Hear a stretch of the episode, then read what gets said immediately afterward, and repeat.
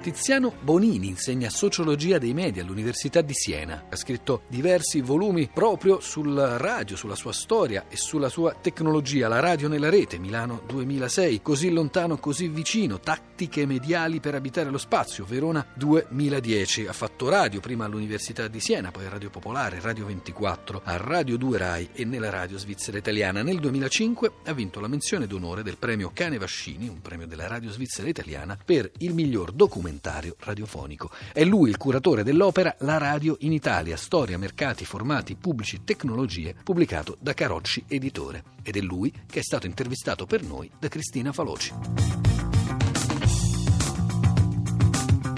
Abbiamo qui con noi Tiziano Bonini, noi siamo registrati per cui andiamo in onda diciamo a cose fatte e lui è uno dei relatori del nostro seminario sulla narrazione radiofonica organizzato dalla comunità radiotelevisiva italofona qui a Roma a Viasiago che si sarà concluso, insomma si, si è tenuto eh, venerdì e sabato. Tiziano ti do del tu perché eccezionalmente insomma ci possiamo considerare colleghi. Su che cosa ti sarai concentrato in questo seminario? Guarda, soprattutto a, a, raccontare un aspetto un po' paradossale della, della narrazione radiofonica che sta tornando in, sotto forma di storytelling eh, molto, molto, di moda, no? anche perché eh, c'è un aumento della diffusione di podcast, di consumo di audio in forme non lineari, cioè quando vogliamo noi, on demand, però eh, anche se tutto questo sembra eh, qualcosa di, di, nuovo e che rappresenti un po' il futuro della radio, in realtà è un futuro anteriore. Eh, Quello che abbiamo appena usato. Cioè,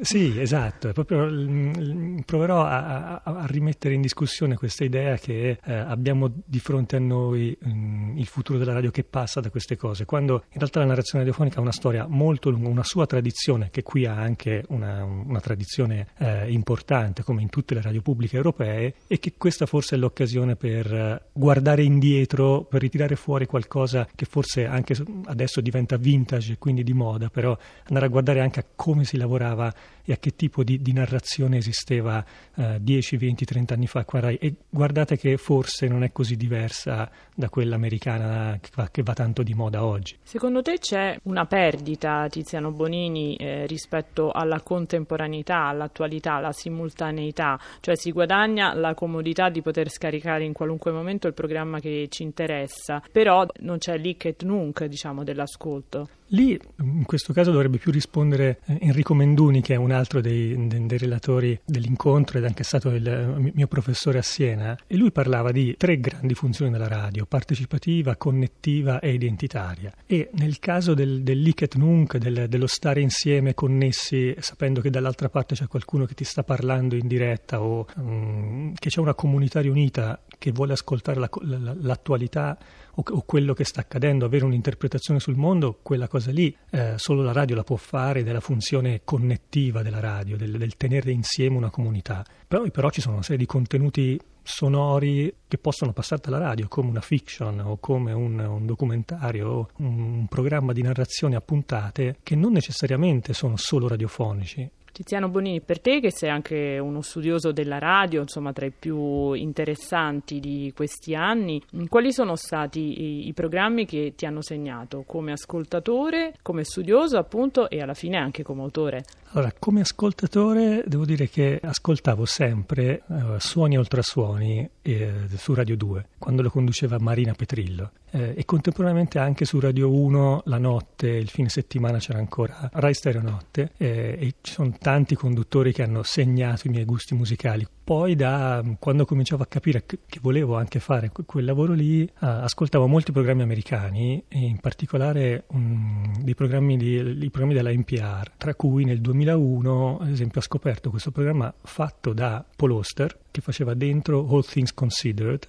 Era, un, era la domenica mattina, ehm, lui chiedeva al, ai propri ascoltatori di inviargli una storia della propria vita e lui avrebbe, avrebbe, letto queste storie in, in, onda. Poi da lì è venuto fuori un libro che è uno dei libri più, più sconosciuti di Paul Oster, um, è un, una raccolta di racconti che si chiama Pensavo che mio padre fosse Dio. Per me la radio americana è stata la scoperta delle storie di vita Radio Infinito, la radio senza tempo. Ascoltare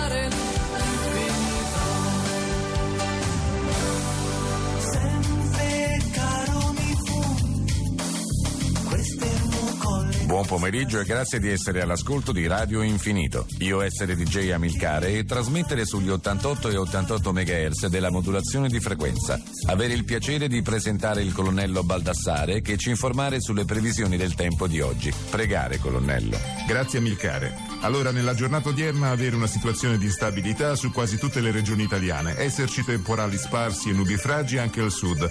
Domani il tempo migliorare su gran parte del territorio a partire dal nord-ovest.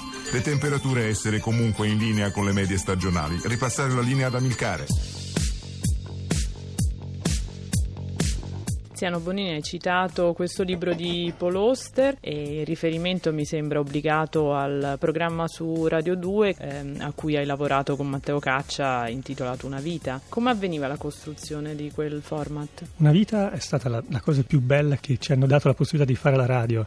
Uh, a me, Matteo e Mauro Pescio e è nata da, da, un'idea di Matteo di eh, raccontare le stagioni della vita attraverso le, le singole vite di singoli pezzi di, di puzzle eh, di, di, vite comuni. E è stata un, un'operazione per noi un'esperienza forse la cosa più vicina al nostro modello al nostro ideale di narrazione radiofonica americano. Cioè non più aspettare qui in studio che arrivassero le storie degli ascoltatori ma uscire dallo studio e andarsele a cercare a registrare. Io ho passato per la seconda puntata, che era la storia di, una, di Alice che viveva in, in famig- con una famiglia in montagna, in un paesino piemontese in montagna a tre anni. Ho passato tre giorni con lei e la sua famiglia eh, sotto la neve a registrare in una casa, in, una, in un villaggio abitato da quattro famiglie, a, a registrare anche il momento in cui si stava lavando i denti e da lì abbiamo tirato fuori una puntata di 20 minuti, 25 minuti in cui i, i frammenti audio che avevo registrato erano soltanto una decina di minuti in tutto. Si parla spesso di futuro della radio, un vecchio mezzo che ha un grande eh, futuro davanti a sé.